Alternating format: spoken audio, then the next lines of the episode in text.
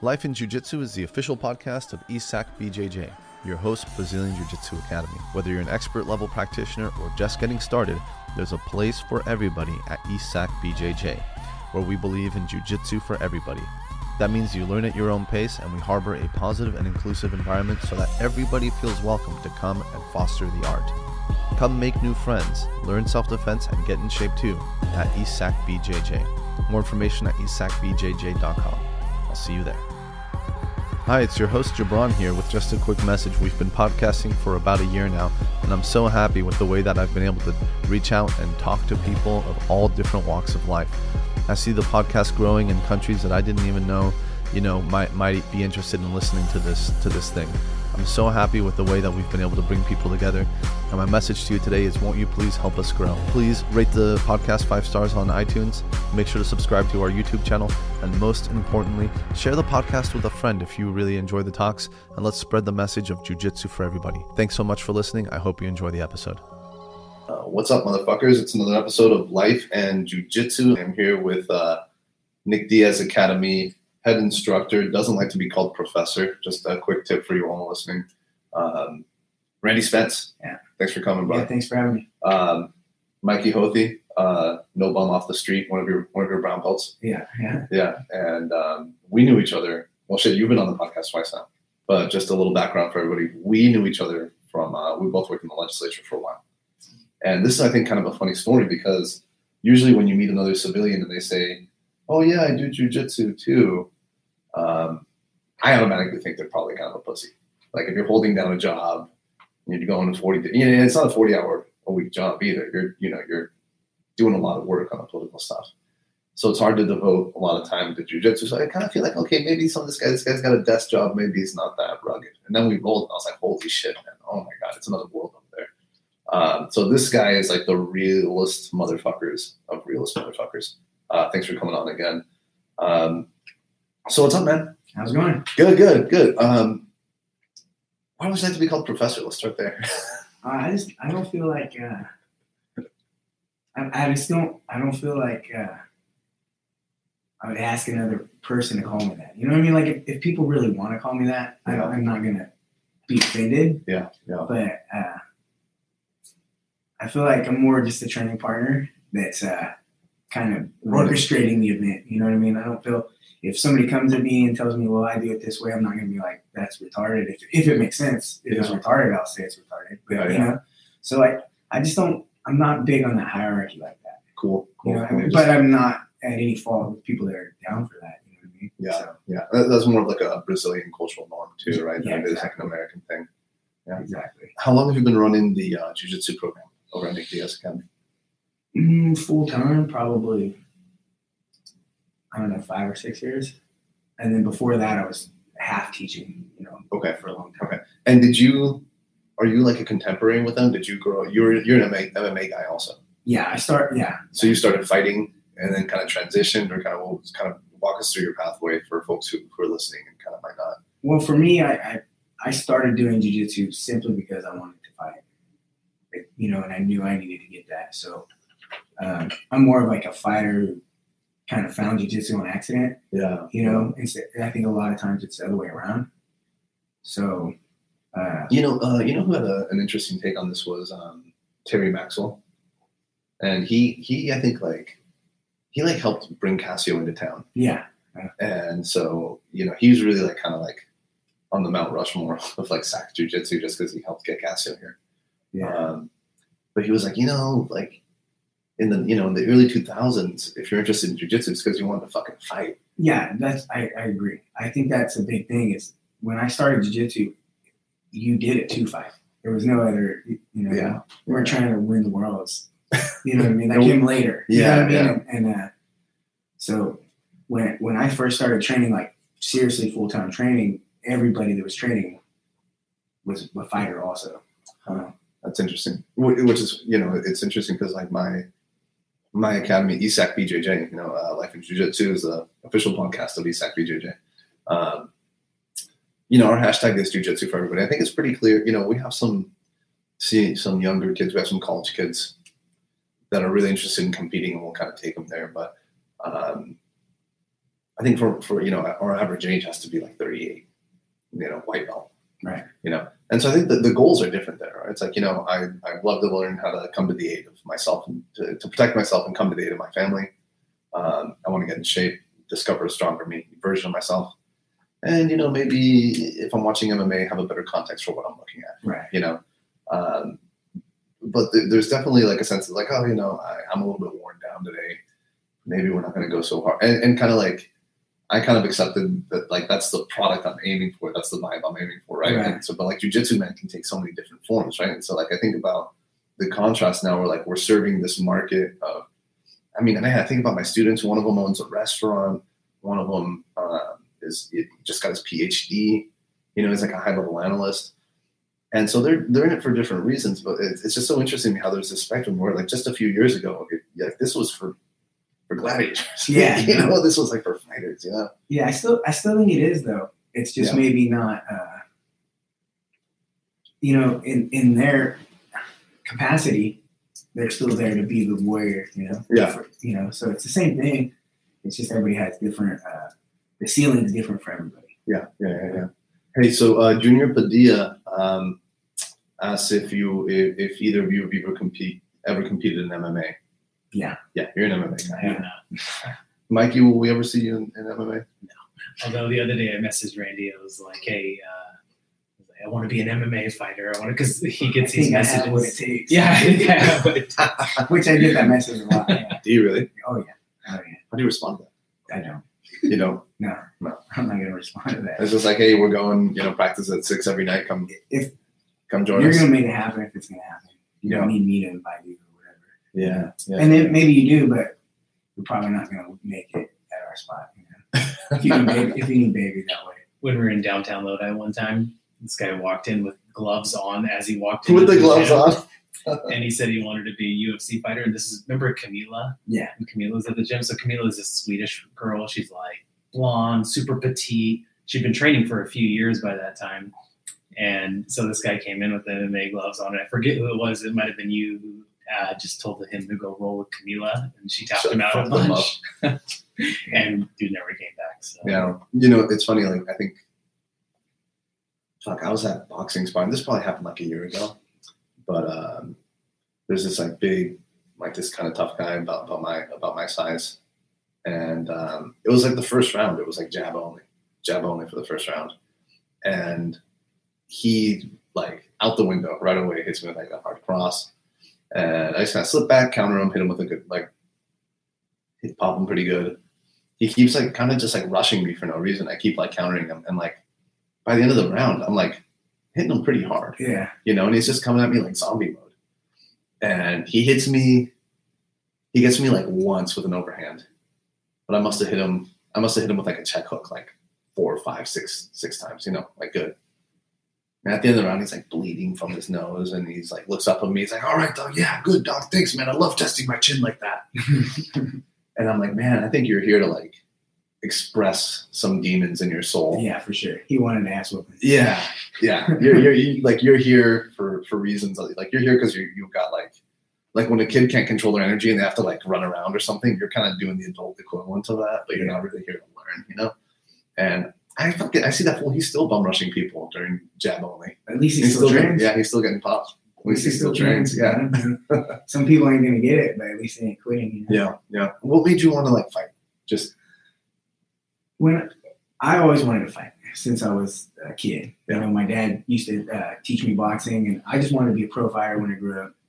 I had no other plan or thought to do anything else. But then it was more of a boxing thing, boxing. And then it became more of an MMA thing, you know what I mean? Mm-hmm. I've been watching UFC for a long time, just like everybody else. Yeah. And then, but how old are you? Pretty old. I'm putting like 32, 33. Yeah, a lot more than that. Yeah. Upper 30s. Yeah. Okay, so I'm 39. So. Okay, so you were like UFC 50, like early UFC, like before that. Yeah, like in the 20s. Yeah. Okay. Yeah. Fuck. So you've been watching it evolve. And... Yeah, I turned pro in MMA in 2001. Got it. Okay. So wherever that puts me. Okay. So, you know, and So, you know, it was like a boxing thing, but it was already obvious that, you know, how boxing is so refined now, like other sports, that unless you're already somewhere at a certain age, it's not going to happen. Right, right. And then MMA was still more wide open. Got it. You could just kind of still make yourself, you know. Yeah. So it was still illegal in those places, so, you know. Yeah, I guess that's what I was trying to get to. Like, it was like a, just like you said, it wasn't as refined at the time. Like, no, yeah, it was still more raw. So, you know, it's like you can't, they pretty much know who's going to be in the NFL or NBA by a certain point. And that's kind of where boxing's at too, you know? Yeah. I mean, you can do it, but to really do it, you know, so then MMA started coming around and I was like, yeah, I'll fight somebody. You know, that's cool. You know? How have you seen the training part, like the training regimens just for the MMA fighters, for yourself and for others change over time? Yeah. It's kind of like, I mean, in my personal opinion, yeah, I think it's just like everything else. There's like this basis on how to do it. And certain people come in and refine it this way. Yeah. And somebody's going to refine it a new way. And somebody's going to refine it, but it pretty much stays like the same. Okay. Overall. You know what I mean? I mean, they're going to work on quickness, their speed, and certain exercises make you a better athlete. Yeah. Stuff like that. Yeah. But like sport-specific stuff. It's more sport-specific stuff, but I feel like the overall it's staying in that same spectrum. It's just kind of shifting back and forth. That's interesting. That's really interesting to hear because from my perspective, I think about I have so many like almost like emotions about this. I don't know how I feel about it, but like from one perspective, it seems like there's so much more like science and there's just so much more resources in MMA as a game now that you would think just through all these new entrants into the game. Like, and it was so young, just so, you know, so recently that it must have like evolved, right? Nonetheless, fighters, I mean, like Robbie Lawler this weekend, who've been around forever, are still kind of, and we were just talking like with Masters Worlds, like still like the older guys are still at the top of the heap in a lot of cases, right? So I guess a lot of it, the more things change, the more they stay the same. Yeah, I feel like it's going to change. There'd be more athletes, but the guys that are going to win are probably going to win. You know what I mean? Yeah. You know, so. You're dealing with really small percentages. It's going to help you out a lot. But, you know, we're talking like, I'm going to get this much faster and it's going to be 2 to 4% return. But, you know, there's still a big, huge chunk. And that's what's kind of cool about MMA, at least from my end, is that there's so many different pieces that you can draw off of, you know. Mm-hmm. But ultimately, even though they've you know, ruled it up pretty good and it's pretty much in that, it's not a fight, you know, it's an athletic competition. Yeah. There's still a bunch of different, it's still a martial arts. At the end of the day, it's martial arts. So yeah. I think that's what, you know, at least on our end, we try to be the best martial art we can be, artists we can be, an athlete second. Yeah. Yeah. You know? Yeah. You know, I always kind of felt that way about you guys. Honestly. And maybe on paper, it doesn't equate to the best thing. But like you're saying, look at the longevity. Yeah, I mean, fuck, dude. I mean, to stay relevant for that long. Yeah, I mean, and not even relevant. I mean, top 10, top 5. And I feel like, you know, even all the older fighters that have been in the gym since forever that people don't know, the top guys still come into our gym and they're not getting outclassed or outworked because they're old now or anything like that. Yeah, yeah. You know?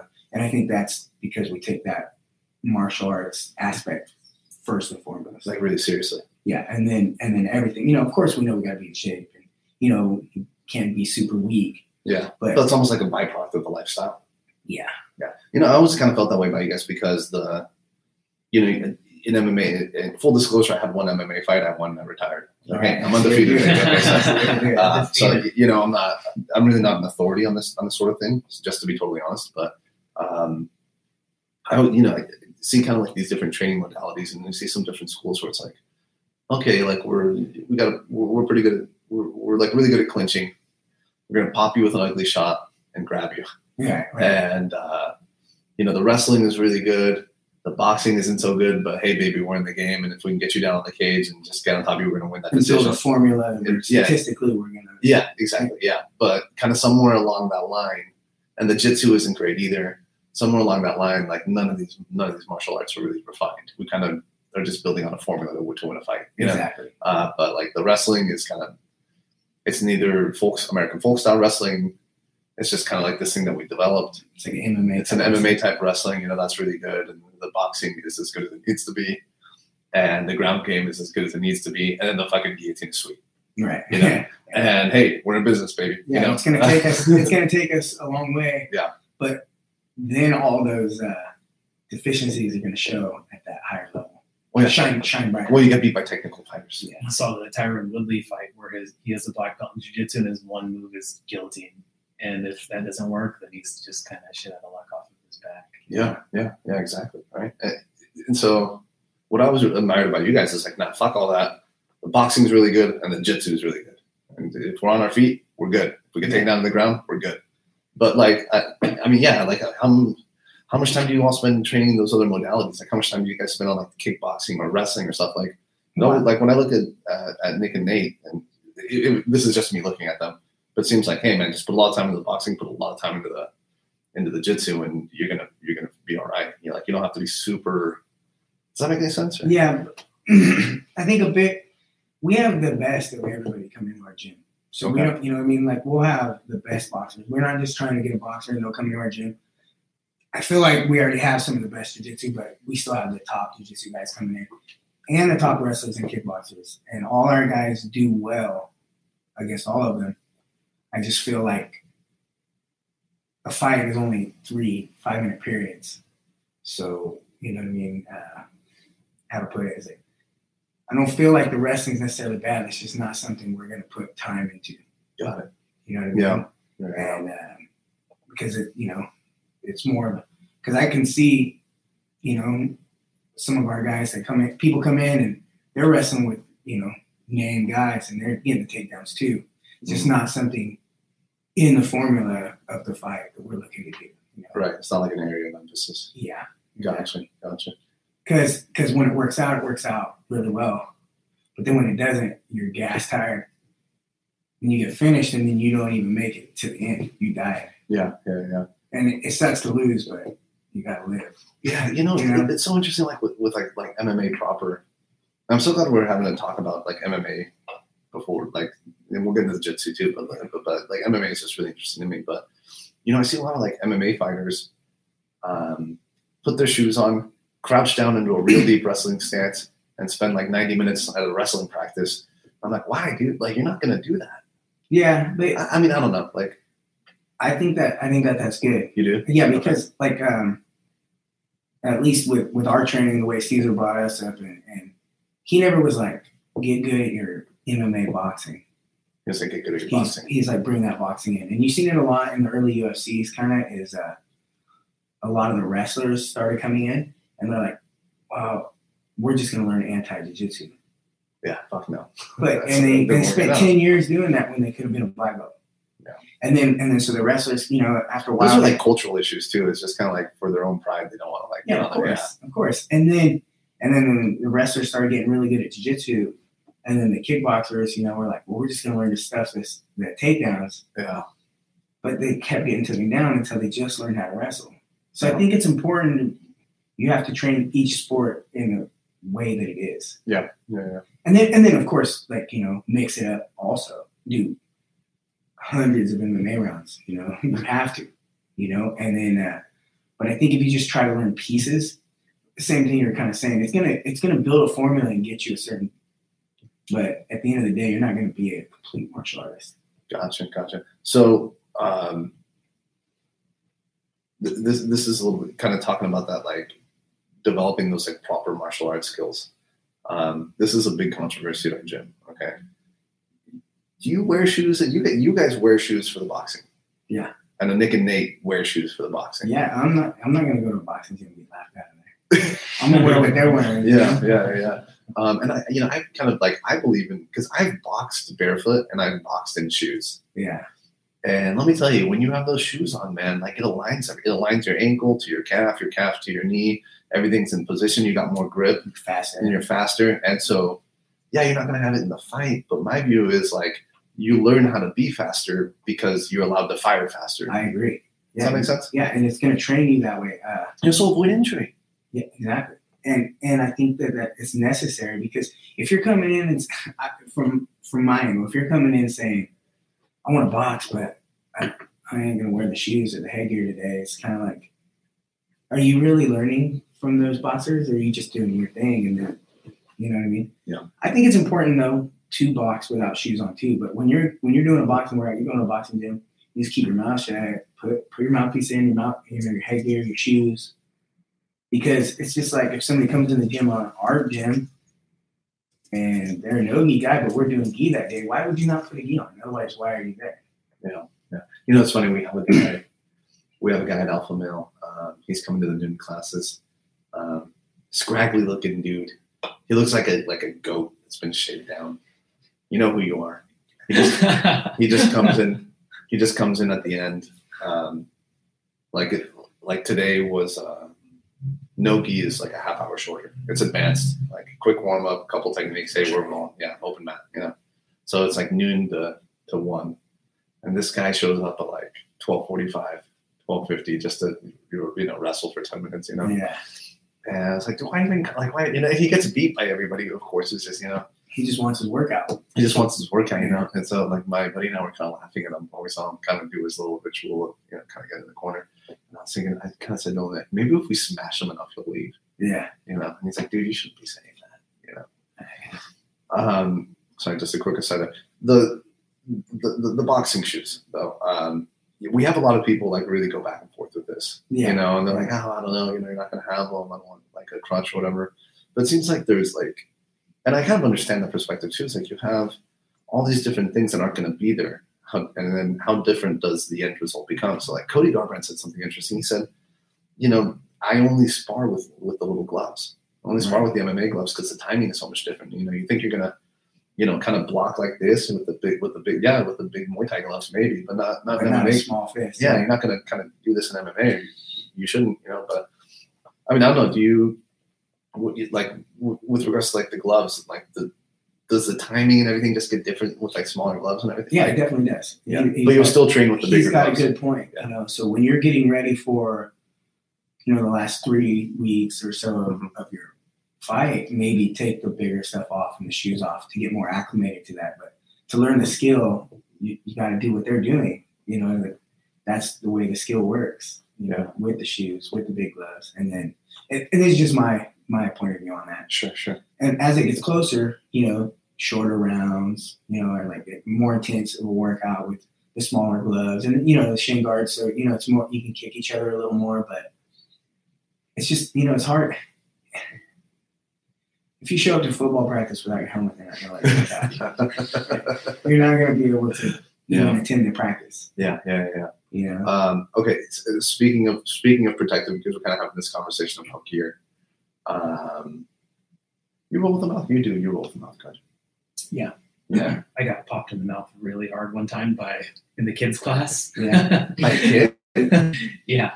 I just randomly would show up to the kids' class. It's just kind of fun to practice different moves with them. And they're excited and you can kind of show them cool stuff. Yeah. And Randy was like, hey, you got to roll with this girl. She's really good. And so I started rolling with her, and she just jumped like knee first into my face. Oh, I almost had to get a root canal. I didn't have to. You almost lost a tooth? Mm-hmm. Oh, my goodness. Yeah, so. I think that's the goodness. That's never happened to me. Yeah. I'm not religious about it. Do you allow cups? I don't have any rule on that. Yeah. I don't want you smashing me with your cup. But if that's what you got to wear, go for it. We have a guy at a gym that wears a cup every day. He kind of uses it offensively, but at our gym, it's more like bring what you bring your cup. I got a buddy. Bring your knife if you got it. I got a buddy. I think I've said his name before, but I'm not going to say it this time. And we were rolling, and I was like, "Dude, you're wearing a cup." I'm like, "Why, dude?" And he's like, bro, I'm down to one nut. I got to protect the one I got. Well, at least he had a good excuse then. Yeah. I was like, how'd you lose? How'd you lose it? And you're like, doing jiu-jitsu. I'm like, fuck, dude, I would have been out. Yeah, I would have quit. I would have quit for sure. He was like, I was like a one-stripe white belt. Uh-huh. And he came back.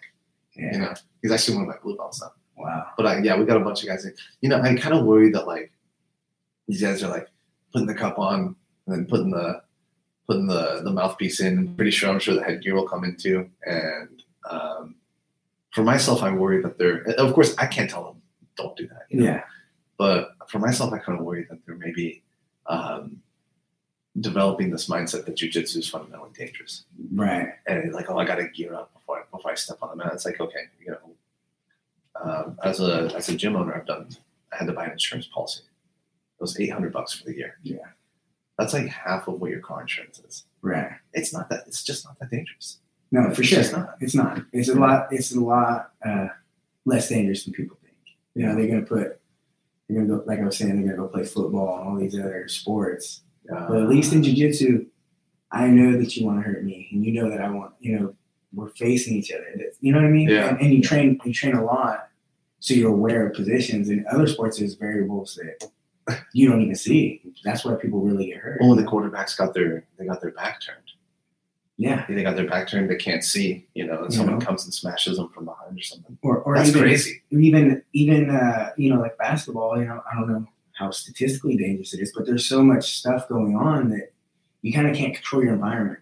Yeah. And in jiu-jitsu, you can. So it's really not that. And you can always, you know, respectfully quit. You can just tap if you don't like the way something's feeling or anything. So as far as dangerous, I don't feel that jiu-jitsu, like at school, is that dangerous at all. Yeah. You know, you start getting involved with fighting and MMA, it gets a little different. But even still then, it's like, hopefully you're at a place that's not going to let you spar and train until you're ready for that, because you're aware of this is a jab, this is a punch, you know. So I don't think it's as dangerous as people say in that environment. Yeah. It, you know, in the real world, in the street, it could be pretty bad. Yeah. Hey, I was told that ask you all this question. Pulling guard in the street fight. Yeah, probably not. Probably not, right? I don't get into street fights, so. Oh, come on. No, but would you do it? Would you? I think against just a random person who doesn't have any training ability at all, whatever's easiest. So if a single leg's, I feel like a single leg could be easy on someone who's not trained at all. But if I face a D1 wrestler, you know, I'm out on the street, I might pull guard and sweep them real quick. I'm not for that.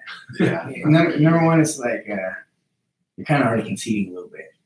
That's gonna make me feel a little more confident.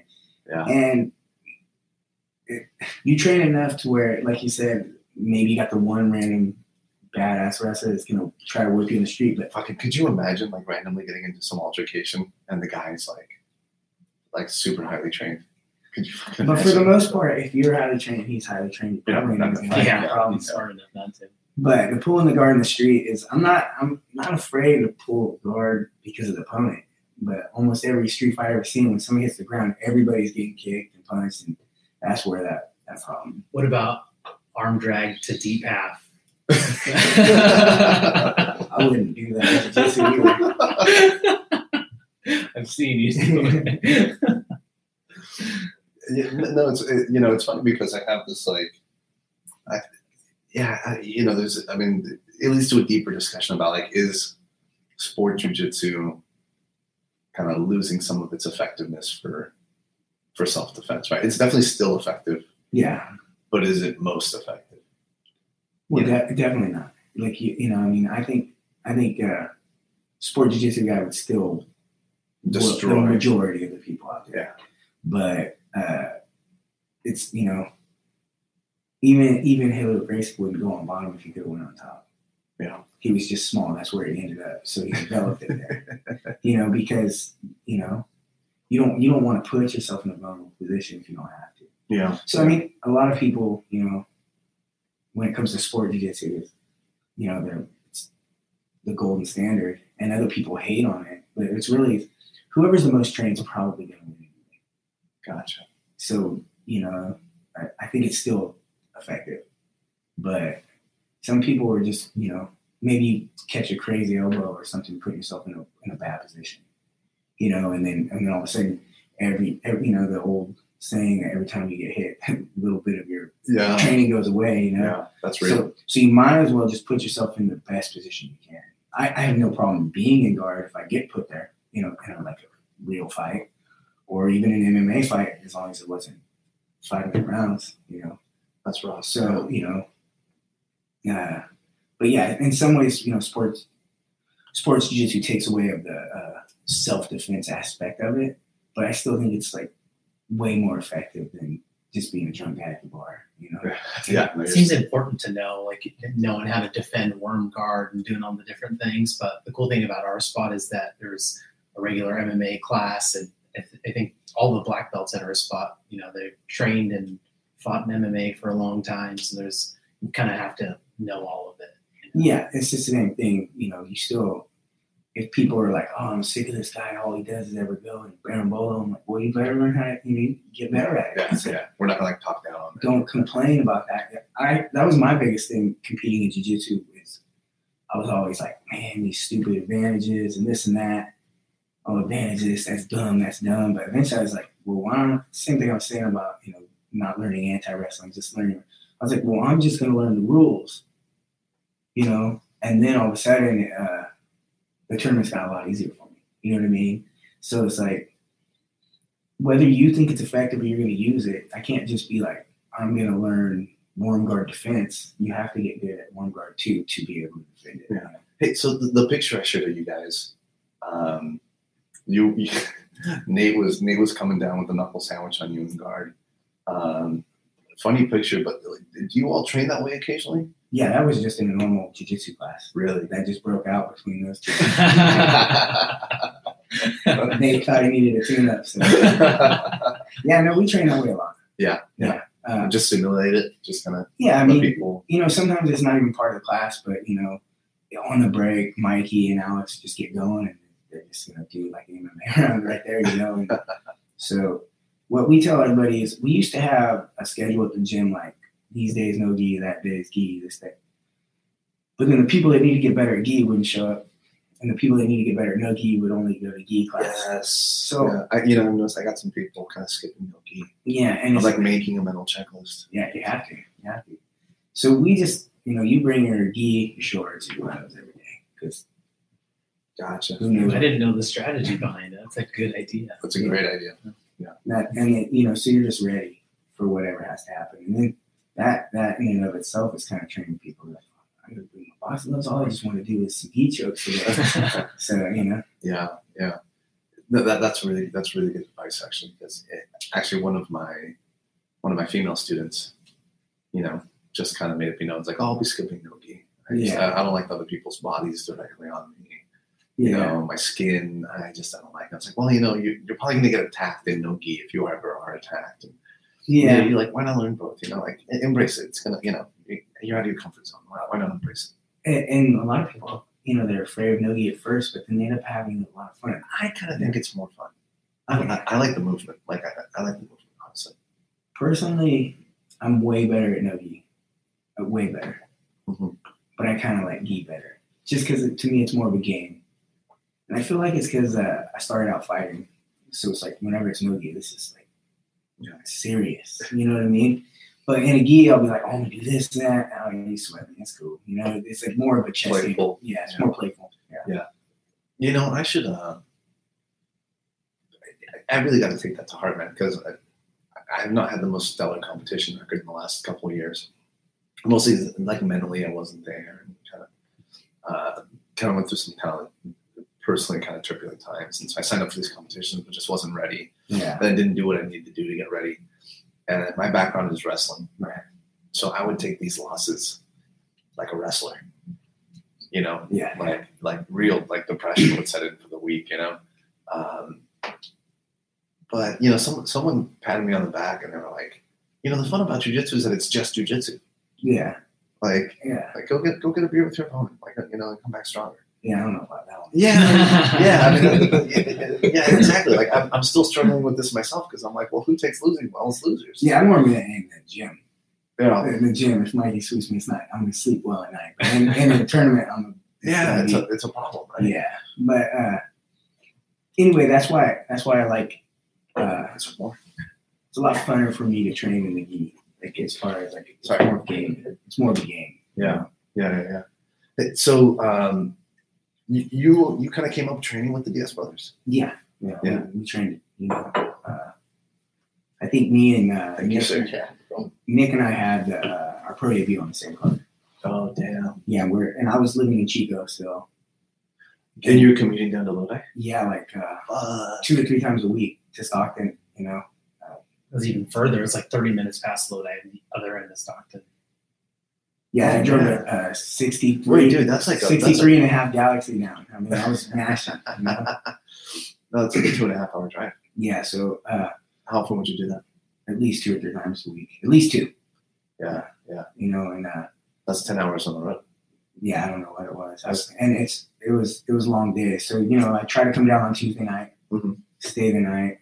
Wednesday we'd go out to Caesar's, and then we hit training on Thursday, and I'd come home, you know. So, or some variation of that. But, yeah. I was training up in Chico. And so sorry, go ahead. I was training up in Chico. The climate was different then. So now there's places to train up there, you know. Yeah. But there was not that many. There was like 2 or 3 groups of us, and we were just kind of doing our own thing. And then I met Steve Heath, who was, you know, one of the main coaches, one of the first fighters. He fought Chuck Liddell and everything, you know. And he's like, man, you're doing good, and you don't even know what you're doing, you know. You should come on down. So me and my partner, Sean Beckett, started driving down. And the first day we went, we thought it was like the tryouts, you know. And we were like, oh, we got to fight these guys. Like, you know? Pumped up. And I had to go against Steve Heath, and Sean went against Nick, and, you know, we just got worked, you know. And I remember Steve being on top of me, punching me, and be like, you good? And I was like, yeah, I'm good. And then later, you know, he's like, why didn't you just tap? We could have reset. But I thought it was like a test. So he sat on the bottom and just took my ass with me. Just took your beating. Yeah. And then and he's like, started coming. Then he became friends. Yeah. He's like, just start coming down here, you know? And so that's how that happened. Fuck. So I mean, so the crew back then was what, like you, Nick, Nate, Jake Shields, Gilbert. Yeah. Dave Terrell. Gil Castillo. Marty Armendariz. Dude, Dave Terrell is like a legend in his own right, man. Every person that I've met, in fact, I have a student right now, Drew, this is your shout out. But he started at Terrell's gym. Okay. And he's like, dude, you don't know, man. That guy was just crazy. Like, he's just crazy stern, you know, because like sometimes I keep it like pretty friendly at my gym, like just friendly, easy, don't coach, you know, no professor. You know, if you show up late, I'd rather you come in than not at all. Yeah, like, very, like, it's for hobbyists, you know, and even sometimes some of my students are like, damn, like, Jabron's like really stern today, you know? And then Drew's like, dude, you guys have no idea, man. I started with Terrell, man. You guys have no idea. Man, Terrell is, in my mind, he's the best ever. Really? He's the best. He was one of the, if not the best when he's competing. And I still feel like if he wanted to compete, he would be right there. Yeah, it's unreal. What? He broke Alameda's leg in ADCC, right? Yeah, Ricardo Alameda, when he was like the man. I need to know more about Dave Terrell. I didn't know that. Yeah, Alameda. I think. Dave shot a single and then just jumped on a footlock, and Alameda didn't tap, and he ended up snapping his leg. Yeah, nice. And I guess beforehand, Dave, when we went and trained at his spot last year, was saying that. He was actually offered money by like some Alameda's people to throw the match. Oh shit! I didn't even know that. Yeah, and he just was like, "No, I'm not doing that." And ended up breaking his legs. Dave came in. I mean, he was already, I think, a purple belt or maybe a brown belt when I started training. He was like already, you know, and I think he was just the perfect mixture of, you know, Jiu Jitsu. He'd been with Caesar, and then. He wrestled, so he knew what was going on. So he was just like the perfect blend of that. Yeah, and Gilbert and Jake were coming from San Francisco. Yeah, San Francisco State. Yeah. Jake. So you guys were all commuting. Jake actually started on mission, like all of you. In Santa Barbara is where Jake started, I think. Okay. With San Luis Obispo with Chuck Liddell. Got it. Okay. And so he was already he you know, like him and Nick were always like ahead of everybody because they've been training longer, you know, and they're both just awesome, you know, and then so they've been training for a long time. But Caesar's was like the hub. It was in Pleasant Hill, Concord. So we'd all train in our spots, and then we'd all go to Caesar's and like just see where it like how it panned out, you know. And then we'd go out there sometimes to the city, or they'd come out to Stockton and train with us. Got it. So you guys kind of had like a working group. Meet at Caesar's to kind of learn from the master. Exactly. He put us through crazy practices, you know. Really? Yeah. And then he'd kind of give you guys a plan. It's like, okay, like I might not see you for a week. Do this, do that, or yeah. I mean, he would usually. So if we went out there one week, he would come out, and like one day of the week, he would come out one day of the week also. Okay. You know, and then sometimes you would go, or at least you know, you would go to Caesar's, and then you'd end up staying there, and he would just take you everywhere. Sometimes like 4 or 5 practices in a day. Oh, we're going over here. We're going over there. You know, fuck. Dude, that's dedication, man. It was a lot of training. So would you all pay Caesar? How's that working? Yeah, you know, I don't know what they did, but yeah. So we would just all go through, you know. You like had a membership at his academy? Or if you don't mind me asking, I don't really know how it worked for everybody. Got it. Cause like sometimes I wonder, like, how does that work for folks who are, man, I'm training all these amateur fighters. I'm putting work into it like it's a full-time job, but I'm not getting the money back until maybe years later. Like, you know, like, yeah, I don't know what he had worked out. I think it's probably different with every person. Got it. But I think at least back then he was managing all those guys too. So got it. So maybe he got, you know, paid that way. I don't really know. Yeah.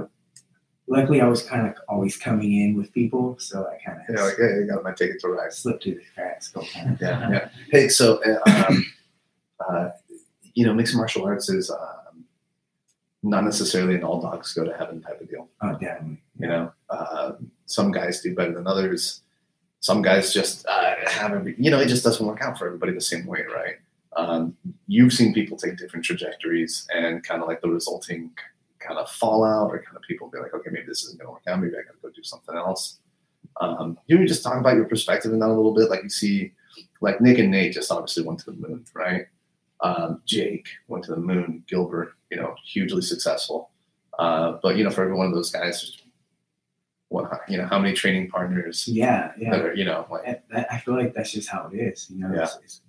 That's why it's so special if you do it, because it's that hard. You took the damage. Yeah. You know, and it was that hard. And people, life comes to people, you know, different things happen. But if that's really, really what you want, not lying to yourself, then probably going to get pretty close to that, you know? Mm-hmm. That's what I think. Yeah. So coming from that kind of like savage background, and now jiu-jitsu is softened a little bit, and, you know, Lodi even, it's kind of the nicer part of town now. You get some, you know, I'm guessing some accountants and some lawyers on the mat and stuff. You got to teach to all these different ranges. How's that work for you? Yeah. I mean, everybody, there's a standard, you know, that everybody's going to have to meet regardless. Cool. But everybody needs, you know, that's the hardest thing with me is our room is so big. There's so many people there. Like we have huge classes. Yeah. Everybody doesn't need the same training. Like everybody doesn't need the same attention. Everybody doesn't need the same intensity. You know what I mean? Yeah. So and everyone doesn't need the same, like, doesn't need to go with the same techniques. Oh, definitely. Yeah. Man, I go to my own classes sometimes. And I'm just like, man, it's a shame. Like, why not break these 3 people up and do darts, and those people up and do like arm bars? And break those people up. Yeah, you definitely have to do that. You know what I mean? And some people aren't ready yet. You know that I think that's a big thing that I do that's different. Is this is what we're doing? We're doing it. All right, yeah. Can you help me? This is what we're doing. Yeah. You know what? Just do these cross tricks because you're not. But you planted that seed in there. You know what I mean? And some people that just making them do the cross strokes is going to be like, no, I'm going to go home and wear this move. I don't care what he thinks. And, you know what I mean? So you got to kind of play the room when you're teaching. That's the biggest thing. That's one of the things that I like most about our spot is that it's not like they don't just play to the lowest common denominator and try to bring as many students in as possible. Like some schools you go, you show up, 1 year later, you're a blue belt. At our spot, it could be 3, 5, 7. We have people that have been there for a decade or just never going to get it because they just haven't reached that standard yet. Yeah. I think that's something that's missing in other spots. Yeah, no, I think it's really, really, really important to keep a high standard. Like my, I printed out this like, Randy, I'd love to see what you think about this one, you know, at some point. But I did this like beginner study guide, and it represents like one move. One option from each position. I think pretty simple. So like from standing, here's a basic ankle pick, single leg. Guard, side control, mount, top and bottom. Here's an option. And so I said to everyone, okay, folks, to keep you all motivated, the first stripe is completely objective. Show me you can do these. That's first stripe. Every other stripe, everything else, you know, when you're ready, don't ask me. You know, you'll set yourself back. But the first stripe, so just to be totally honest. Just like a basic curriculum. Yeah, just a basic curriculum. And here you go. And one of my new students, who actually just sent me an email quitting today, by the way. So maybe that's the answer I need. But she was like, dude, there's like 22 things on this. I'm like, well, yeah. She's like, this is the first stripe? And I'm like, well, yeah. She's like, how many stripes on the next bell? I'm like, well, 4. She's like, well, what's on the next stripe? Oh, well, no, it doesn't work that way. Then after that, it's like, you know, after that, it's just kind of, yeah, you'll get it when you're ready. I was like, no, I'm a competitor. Like, tell me what. Like, I can't do that. But here's the first one, you know. And then another one of my students was like, dude, you know, 22 is like, because a lot of my students are at Sac State. And he's like, you know, we don't get 20 questions on our midterms. Yeah. You know. So it's kind of like, and just to add on to that, I mean, some of my students now, actually, my student Jason, he and I were blue belts at the same time. You know, my student Steve, I think at one point he and I were both white belts. Right. And he's still a white belt. Yeah. You know, and it's like, okay, I get it. Like, you know, Steve has a family. He's head of the household. He's making, you know, he's got responsibilities. And so I get that. But there is also like, okay, why couldn't we put together 3 years of 3 times a week to get that blue belt? Like, what's going, you know? Yeah. A lot of people are like, man, I've been training 10 years. Yeah. But if I went back and added up that hours, I bet they've been training a week. You know, to be honest, you know, yeah. It takes a lot of time. And some people are like, man, this and that. But it's like, yeah, but let's look back at your hours just this month. And it's not about a attendance thing for me. It's just jiu-jitsu is different than everything else. Yeah, everything else. And you can't cheat it. That's why it's addicting, you know, and, you know, and probably kind of felt that way in wrestling too, right? It's like you can get whatever stripe you want or pats on the back you want, but then you're still going to have to go apply that. So there's no way to cheat it, you know? So maybe you're doing pretty good in class and this and that, but you're not getting the moves that you need, you know, because you're just not getting mat time. I think mat time is the biggest factor of figuring it out, you know, because especially in this day and age, you can watch YouTube and learn all moves all day. Yeah, dude, these kids don't know how good they have it. You can't apply. These kids don't know how good they have it. You can't apply that until, because you learn it mentally, you learn it physically, but then there's also like a sensitivity issue that you have to learn with jiu-jitsu, and that's what makes it cool. Yeah, you know, like I could show you like a you know, I don't know what you guys call them in your school, but like a simple sweep, like a, you know, like pendulum sweep. Yeah. Unless you kind of feel where that way is. I think we call it the flower sweep. Yeah. Is that when you grab the leg? It's like, yeah, it's like the arm bar. It's like an arm bar entry, but you wind up sweeping them. Yeah. You know, but until you've done that X amount of times, you can't feel where that body is or what the reaction is going to be. It, yeah. So I think that, you know, jiu-jitsu is definitely different than other stuff, you know, as far as that goes. Yeah. So everybody's levels are different. It's not just about calendar time. Yeah. If we did mat time, it would probably be perfect. You know what's a good analogy? I think is boats. We have this. My wife has a boat. It's, you know, I guess it's ours now. But someone was like, "No, dude, you're married. That's your boat." And that's my wife has a boat. But on the, you know, like in cars, it reads like 50,000 miles. It's hours. Right? It's hours on the boat because like that's actually more. On, yeah, it's more. That's more honest. Like this is how long it's been. You know. It'd be cool to put a fucking odometer in each one of my students. Like, all right, bitch, like, no. I mean, I really think that we're gonna start counting the hours. It would sort out that argument. I bet it would. Yeah. Because then you know you get guys who come and it's like, oh well, and the amount of attention they pay. Yeah.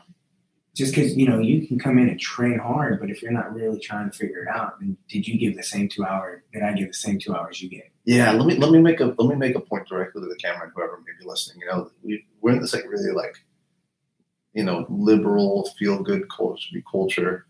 I said, oh no, honey, everything's okay. There's no stupid questions. You know, that's fucking wrong. There are stupid questions.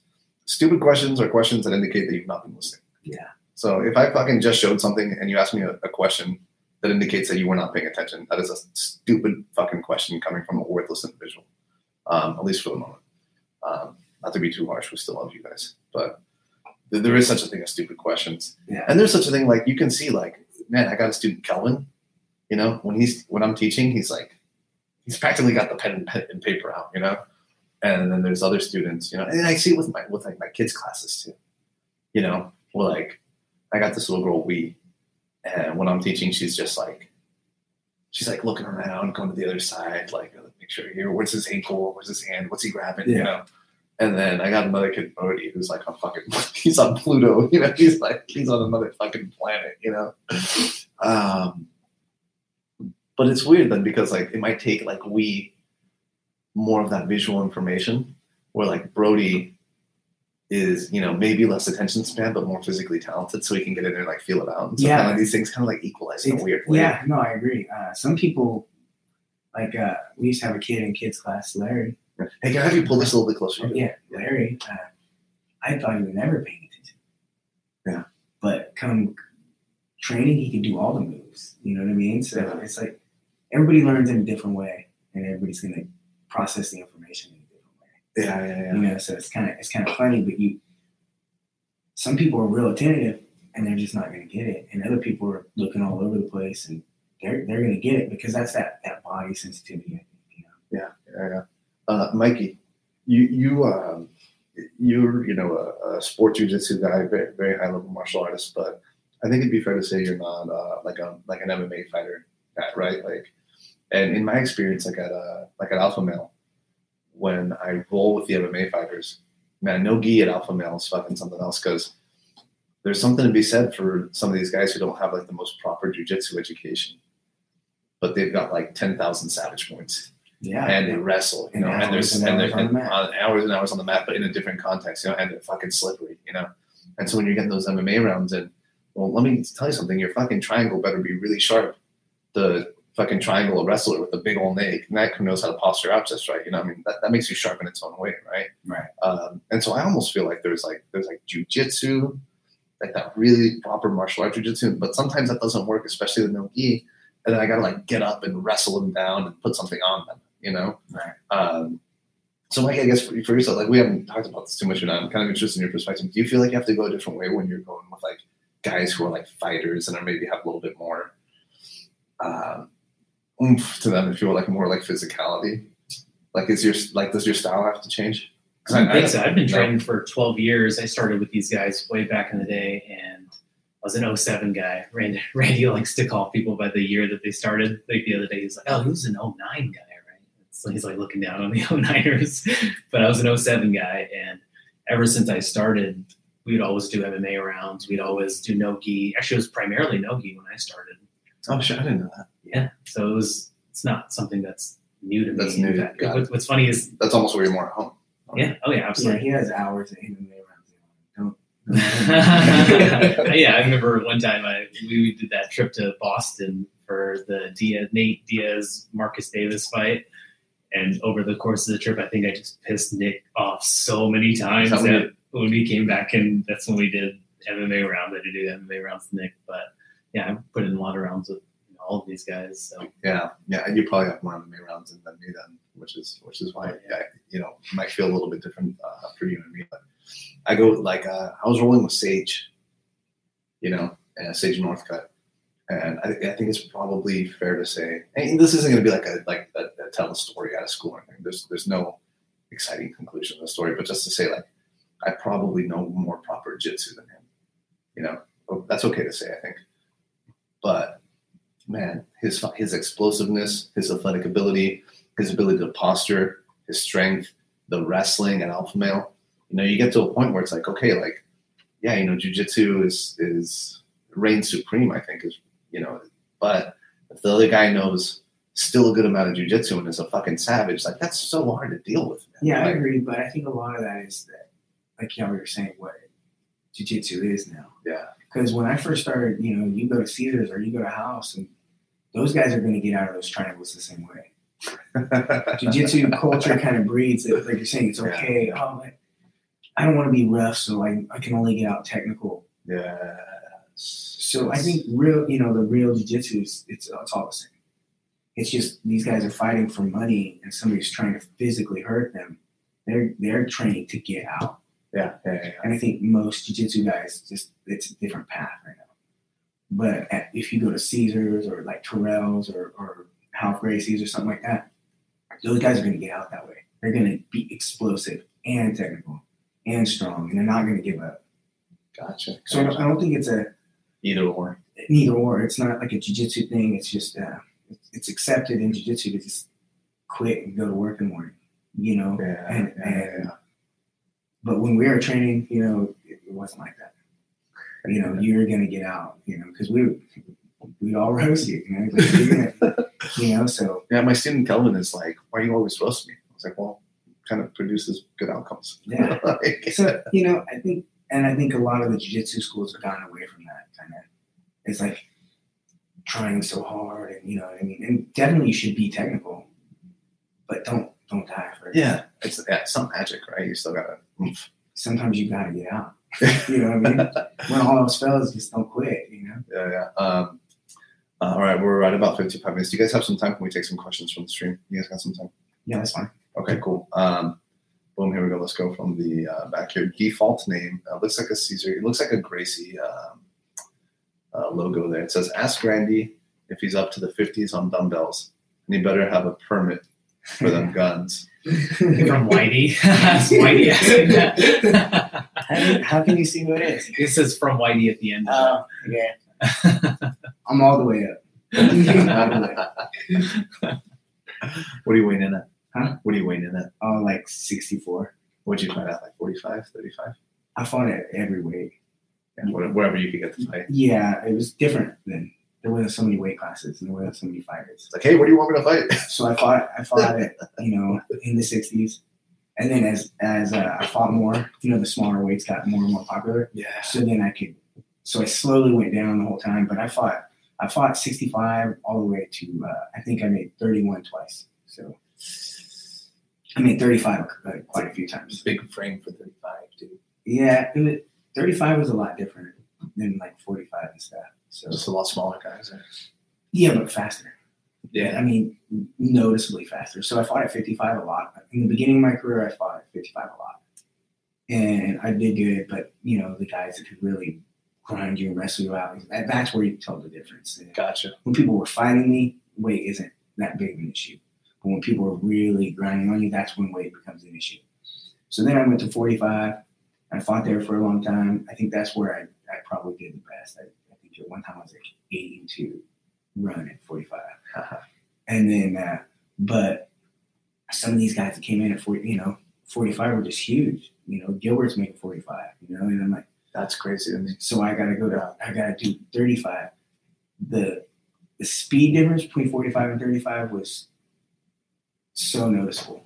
And I'm sure. Pretty good at 35 too, though, but. Did you feel yourself getting faster as you dropped out? Not too much. I kind of don't operate that way. Like, you know what I mean? I don't try to be that fast. You know what I mean? Yeah, I was faster. You know, definitely. You know, but not like these guys. Yeah. And maybe it was just because I was so used to the other ways. Yeah. I don't know. Okay, here we go from Junior Padilla. What do you guys think about Robbie Lawler and that bulldog choke? Was it a premature stoppage? I think it was a noise stoppage. Yeah, I think it's not the end of the world if he passes out. Yeah. He's a grown up. He's a man. He's fighting. He's fighting for how much money? Yeah, right. You know, 20 jabs does more damage. Does more damage than getting passed out for a little bit. Yeah. So I think you don't let somebody get hurt or die, you know. But I just think that when people pass out, it just looks so crazy. Yeah. And shakes and convulsions that they try to stay away from that. Well, they definitely don't want that on TV. But that's Robbie Lawler. How do you even do that? Yeah. You know, maybe Ben Askren still would have won. I have no idea. I'm just saying, like, Robbie Lawler wants to go out on the show. You know. Yeah. You look at who did he fight that one time? They beat each other up. Melvin Manoff. Rory McDonald.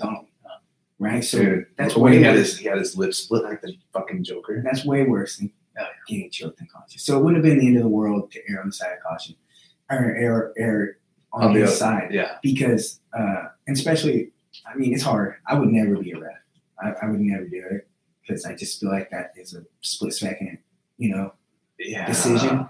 But if and there's so much like liability there too. Like people, like one way or the other, people talk shit on you. Right? Yeah, you know, but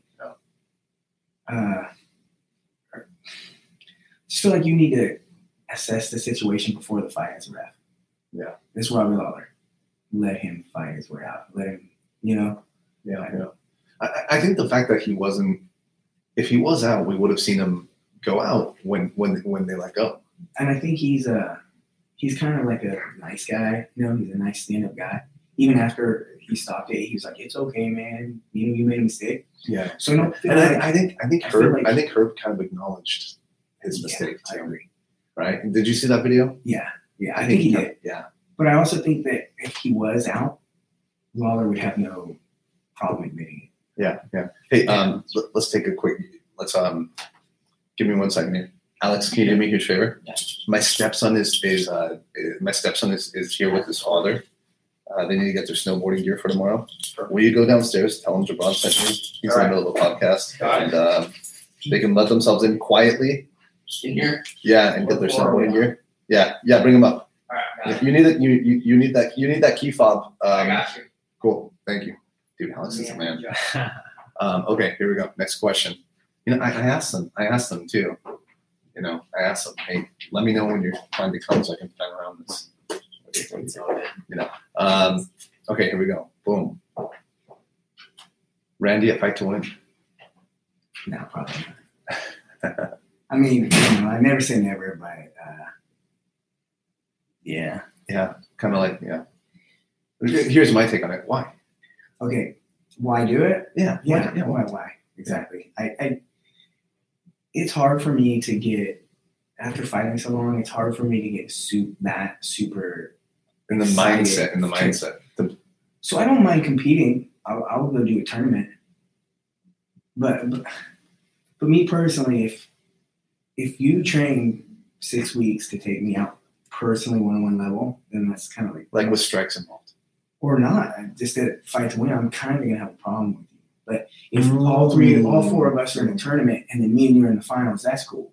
But if you're training specifically for me, then that's kind of gotcha. And I don't think everybody's that way, and I don't think everybody should. No, Nick and Nate are that way, and Gilbert's. I just feel like that's just kind of the culture that you grew up in. Like, yeah, like, I mean, because then it's like you want to take me out in front of my family. You know what I mean? It makes it a reality. And then gotcha. And most of the time on the Fight to Win, it's like you're gonna go against that local guy. Well, I would go probably no game, right? They want me to go against a fighter, and I'm like, well, why don't we just fight? Because that's what it all is. Yeah. You know, trying to be. You know, so I like Fight to Win. I like the people that run it. It's super cool, and all our guys do it. Yeah. No, Seth came on the show. Yeah, and I like it. And just for me personally, if I would do a tournament against anybody. Yeah. But if it's just me against you, then that's kind of. And you're here to fucking take you. You're here to fucking take me out. Yeah. That's interesting. And I don't think everybody is that way, and I don't think everybody should be that way. But that's the approach I would have. Yeah. We'll do a fight's a fight. Yeah, fight. Yeah. That's a fight. That might be hard to also be like the head instructor and to also compete too, because you always have like, you know, 3, 4, 5 people competing at the thing. Yeah, I don't like to compete on the same day everybody else competes, but I mean, I never say never. Maybe I would. Yeah. There's a couple guys that I would really like to grapple against. Okay, who? Come on. Nah, what? You know, people that one guy that I think is really good. It's because I've always thought he was really good. You know, is Barry Sheedy. He's the man. Oh yeah, so yeah. Dude, I have a couple rounds with Barry. See, that's cool. Down, he teaches at the arena in San Diego, right. And one of my favorite coaches. So I was in Sacramento, and I took a field rep job for Tony in San Diego, and Barry Yoshida is like 2 doors down from Salo. Yeah, you know, but I went down there. I started with Patrick Spayton. When I came back to visit, Barrett was running the program. And Barrett was gracious enough. Here I am, guy off the street, no gi, so he doesn't know I have a belt, you know. And I'm just there for the day. And he's like, hey, why don't you come over here? He grapples with me for like 10 minutes. And the guy's fucking amazing, man. Like, he's incredible. I'd love to see that. No, but I'm not even like calling him out. No, I'm just saying that there's some guys that I look up to. Yeah. Like, you know, but same thing, like you just go train.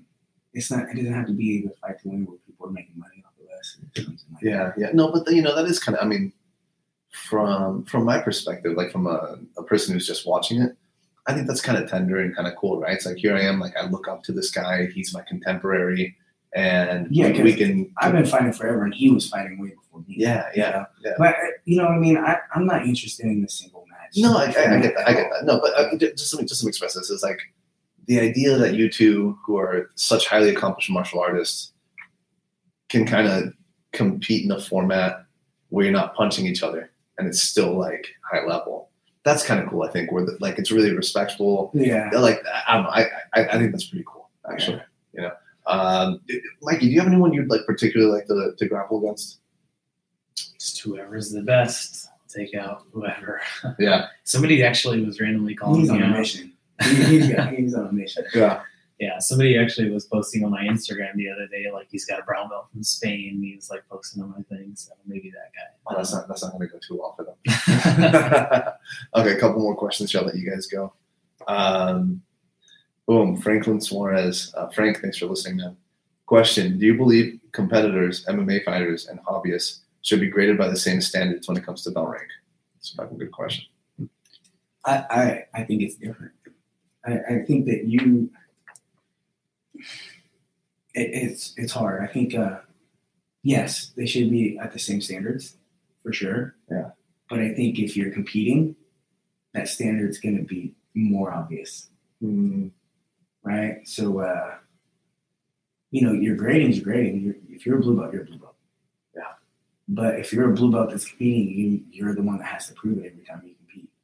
So then that's, you know, so it might seem like it's a different standard, but it's still the same standard. Gotcha. Especially on our end, at our school, blue belt's a blue belt. You know, if you're gonna be a blue belt, then I need to know that you're a blue belt anywhere you go. Yeah. Or it's not going to be like reflect badly on you. Yeah, or just not on me, on the system, on Caesar. You know, like I'm not going to, you know, this is Caesar Gracie Jiu Jitsu. You know, Nick Diaz Academy. It's like, it's not Randy Spence, you know. So that I'm holding him to the standard I was held to. Gotcha. You know, I'm not going to make up a new status here. You know, like I tell these guys all the time, I have all kinds of moves I do. You know, like I have my moves I like to do. And if we're just training, I'll show you in that. But when I'm in class, I'm only going to show the moves Caesar showed me. Or Steve Heath or Nick. You know, that came from your lineage. Yeah, because it's not my, you know. It's not your thing. It's not. They're not trying to learn Randy Smith's jiu-jitsu. You know what I'm saying? So, well, maybe some people are. Maybe they are. And then we'll train enough to where we're it'll come out on the side, you know. But as far as the class, I'm repping Gracie Fighter, you know, to the end, you know. Yeah. And what are like the distinguishing marks of that fighting style? It's like very traditional. It's very like basics. It's very like. Yeah, I think Caesar does a good job of, you know, he was innovative himself for the time. You know, and still now today. But, you know, when I was going there all the time, he was doing things that other people weren't doing yet. Gotcha. You know what I mean? So it's heavy basics, you know. If it's on top, we're going to smash through. And if we're on bottom, you know, we're going to have a good guard. I remember Caesar told me a long time ago, I was probably like a blue belt or something, and he's just like, there's going to come a point where everybody knows what everybody knows. Yeah. But the difference between us is if we're on top, we're going to pass your guard. If we're on bottom, we're not going to get a guard pass. Oh. And so that's kind of like the philosophy, you know. Gotcha. Because, you know, a lot of people know the same moves and do the same exact stuff. So if you can pass the majority of people's guards, and if you cannot get your guard passed, then statistically you're going to win. Yeah. So, you know, the moves in between are just fillers. Yeah, fillers. Exactly. Isaac Jovitz says, can you guys give me tips for passing guard? Do you guys, you know, Isaac? I don't think so. No. Isaac... attend class. Isaac, get yourself to class, brother. I can give a quick tip. Yeah. Don't let people close the guard on you. Yes. I think that's under taught or under mentioned at least. Don't let somebody close the guard on you. It's just once it gets closed, it's so hard to open back up. And somebody good is going to make you pay. And that's the thing in gi. If somebody really, really good closes the guard on you. Yeah, in the gi, it's like again, like in Mikey's guard, it's like I'm in here for the duration. Yeah, so you know that's the number one tip is don't let people close it. Yeah, I try to tell my guys like don't Like this is, and I think this is a good reason for what, to not allow, I said like your take on Steve, but it's like, this is a good reason to not allow leg locks at first. I'd like you to kind of like learn to conceptualize this as like one direction from the legs to the upper body passing, you know? And if you get really comfortable with the leg locks, like a white belt, you're going to be like, oh, why am I doing all this work to pass the card? I'm just going to sit back here and crank on a leg.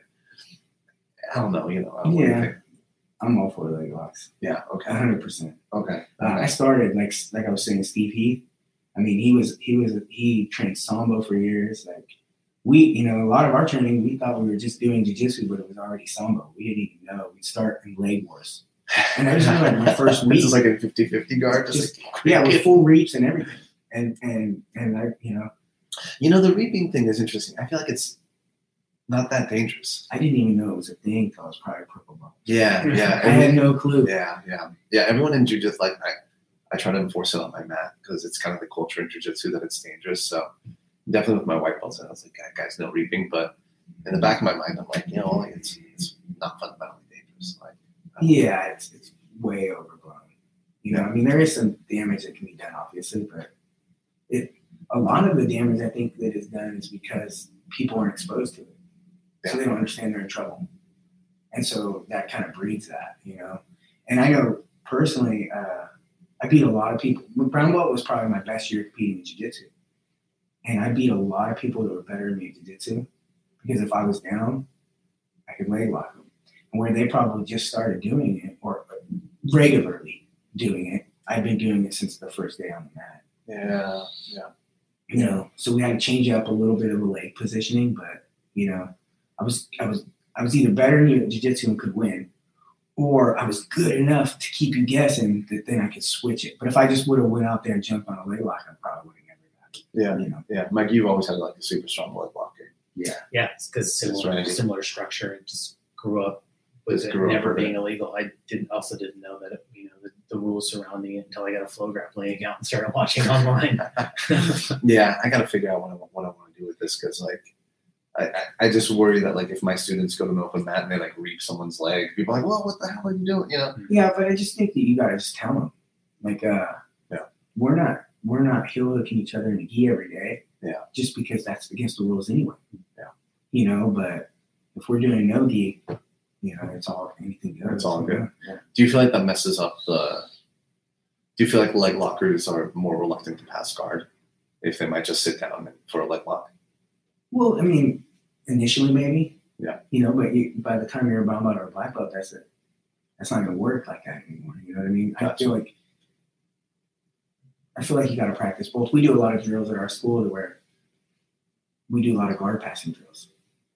So even if you drop back for a leg lock on top, you still lost the drill. Yeah. So it forces them to be good at passing the guard. Yeah, and if you're just a leg locker, that's your only thing. You're never going to get your next. You're not going to get a blue belt or anything. If the only thing you can do is sit back, and I think eventually people get the idea like, okay, I've got to have a more holistic passing guard. Yeah. But I think that a lot of leg lockers are good at jiu-jitsu. They just never have to go all the way because everybody else is too far behind. Gotcha. Yeah. You know, yeah, I think people are pretty far behind. You know, it's hard, you know, when you have a school, you don't want people injured and stuff. But at the same time, I think it's blown out a little out of proportion. Yeah. Okay, we're getting pretty close to number 15 here. Good run for today. Hey, to the extent that I can ask you guys, what's next for Nick and Nate? Oh, I don't know. No. You know, Nathan's always ready to fight. You know, is he always in the gym? Every day. No way, really? Yeah, well, you know, he's probably there right now. We're not there. You know? He trains every day. You know, wow. Just likes it. It's his life, you know. And he's ready to fight too. You know, a lot of stuff goes on that they say he doesn't want to fight, and that's not true. You know, I'll say that. You know, I can't speak for Nathan as a person, but I'll tell you, he's down to fight whoever. You know, he's ready to fight. You know, it's just got to make sense for him, obviously. But he's down to fight. Nick, he's enjoying himself. He's having a good time. He deserves that too. Yeah, definitely. That's what I was saying. Like, go back to the hours. Yeah. How many hours does that engine have on it? You know, because we were training our butts off, and he was at least 3 hours ahead of us every day. You know, and mentally training. You know, we had a life, and he would just go home and figure out more stuff. So, I would never say he wasn't going to fight again. I don't know. I haven't talked to him about that. Right. But yeah, and I didn't tell you guys I was going to ask you this question. Today, so. Yeah, you know, but either way, you know, I think they've done with, you know. Yeah. You know, but I know Nathan is ready to fight, you know, whenever they give him the call. Yeah, know? He fucking looks ready when he posts those pictures. He's like, shit, dude, this guy's shredded. Yeah, he always trains, you know. Hey, do you do the crazy endurance stuff too? Not so much. That's hard. I had done some, but it's not really my thing. They ever like take you out and they're like, "Come on, Randy, it'll be fun." Yeah, one time I was swimming in the middle of the lake. I thought I was gonna die. They're like, "You can make it," but they were right. I just had to convince myself that I could do it. You know. Yeah. You know, especially now since I'm not fighting. Like, and probably since I think I haven't fought for like 3 years. I can count how many times I ran probably on one hand. Yeah. Yeah. Yeah. But I work out every day, you know, train every day, but you know. Yeah. Hey, is training with your students, is like rolling against your students, do you count that as training? Do you like get your own like training somewhere else or like what do you do? I do both, but yeah. Our students are good. Yeah. Like, you know, if I can't sleep on any of them, you know. Gotcha. Yeah. Because we don't do the beginner, and like you're saying, we don't play favorites. Everybody's in the room. Every trainer. Everyone's just going. Yeah. And we have good people in the room all the time. You know, we have guests, you know, good people, you know, all the time. And so I feel like everybody picks it up really fast at their spot. Yeah. Because they have to survive in the room. You know, super cool. I like to say, you know, of course I'm biased, is like there's a lot of places with like the best guy or these six guys. But as far as like it's jiu-jitsu and training, I feel like our room has one of the best depths. Yeah. Yeah, fucking certainly didn't when I came to visit. Fucking Luke on-barked me in like 13 seconds. Everybody. Yeah, you know, I was just like, yeah, okay, Lucas is good. Yeah, holy shit, man. You know you don't want to like get on top and start smashing or like kind of like really take a position right away and like kind of make it unfriendly. And so he kind of like inverts on me a little bit right away. And I'm like, well, we'll see where this goes. Of course, if I get in trouble, I can fight my way out of it. We can kind of explore this a little bit. And tell dude I always fuck up Lucas and Mikey, Nathan Diaz. Hey, Nate, thanks for listening, brother. Nate, if you ever want to come on, man. Hey, is Nate really fucking people up in the room? Yes. Really? Yeah. Not just in the room, everywhere. Man. Yeah, just everyone. Yeah. Yeah. That's fucking crazy, man. Yeah, we have Lucas fucked me. I was like, if I get in trouble against Lucas, I can find my way out. It'll be fine. You know, this fucking guy just inverted on me and took the armbar and like seriously like a second. I was like, fuck, dude. Like that guy is so sharp, man. Luke, dude, if you ever want to come on the show, man. And Nate, of course, man, but yeah, dude. And then you know, I came in like one of your blue belts was giving me fits. I'm like, holy shit. MMA guys. We have a whole like these guys, man. We have a whole room of guys. We have a room of guys that people have heard of. And then there's a whole other part of the room that people haven't heard of. You know, Lucas is coming to his own. He's out there competing now. He got his black belt. We got Seabass, Nick Magnum. Seabass, I'm up with Seabass, yeah. Yeah, Seabass has like a jiu-jitsu world league record of 13-1 or something ridiculous. Yeah, he's really good, and we got all these fighters coming up that you know, that nobody knows yet, you know, and they're all going to be really good. You know, I mean, like, I think that's one thing, too. Like, just like you said, like, people shop around for schools. Like, oh, there's this guy I've heard of. There's that guy I've heard of. But in a lot of ways, it's the guys you haven't fucking heard of that are like 20 deep in the school that are, you know, maybe he's a dentist or he's an accountant or, you know, or he's just a young high school kid no one's heard of. He's a fucking green belt, but he'll fuck you up. Yeah. You know, like those, honestly, I almost kind of feel like it's more about the guys that you haven't heard of. Right. And like that depth, we're 30 sharks deep in here. You know, that's fucking crazy, man. Like, so much respect to you guys for like having built that over time. You know, because I'm struggling to. I'm not struggling. Like, I'm building my own school, and I'm kind of like seeing where the pathway takes me. It's like sign one up, lose one. Sign one up, lose one. It's crazy. It's just like jiu-jitsu. Yeah. Right. So you got to learn how to do that too. You know. So Robert Bloomer says Luke and Nate podcast versus Randy and Mikey podcast. They don't want it. They don't want it. You guys know Robert? Yeah. That's his like nephew, right? Yeah, it's my nephew. Yeah. Didn't he quit or something? I thought he trained a few years ago, right? Yeah. He fell off. Hey, where do you guys find you on Instagram? Nick Diaz Academy. Okay. And then Randy Spence one. Yeah. Mikey2345. Mikey2345. All right, folks, it's been another episode of Life in Jiu Jitsu. Thanks for coming on. Randy Spence, Mikey Hothi, some of the realest dudes I've met in the Valley, in the Central Valley. And we're going to upload this to iTunes just as soon as we can. Thank you again.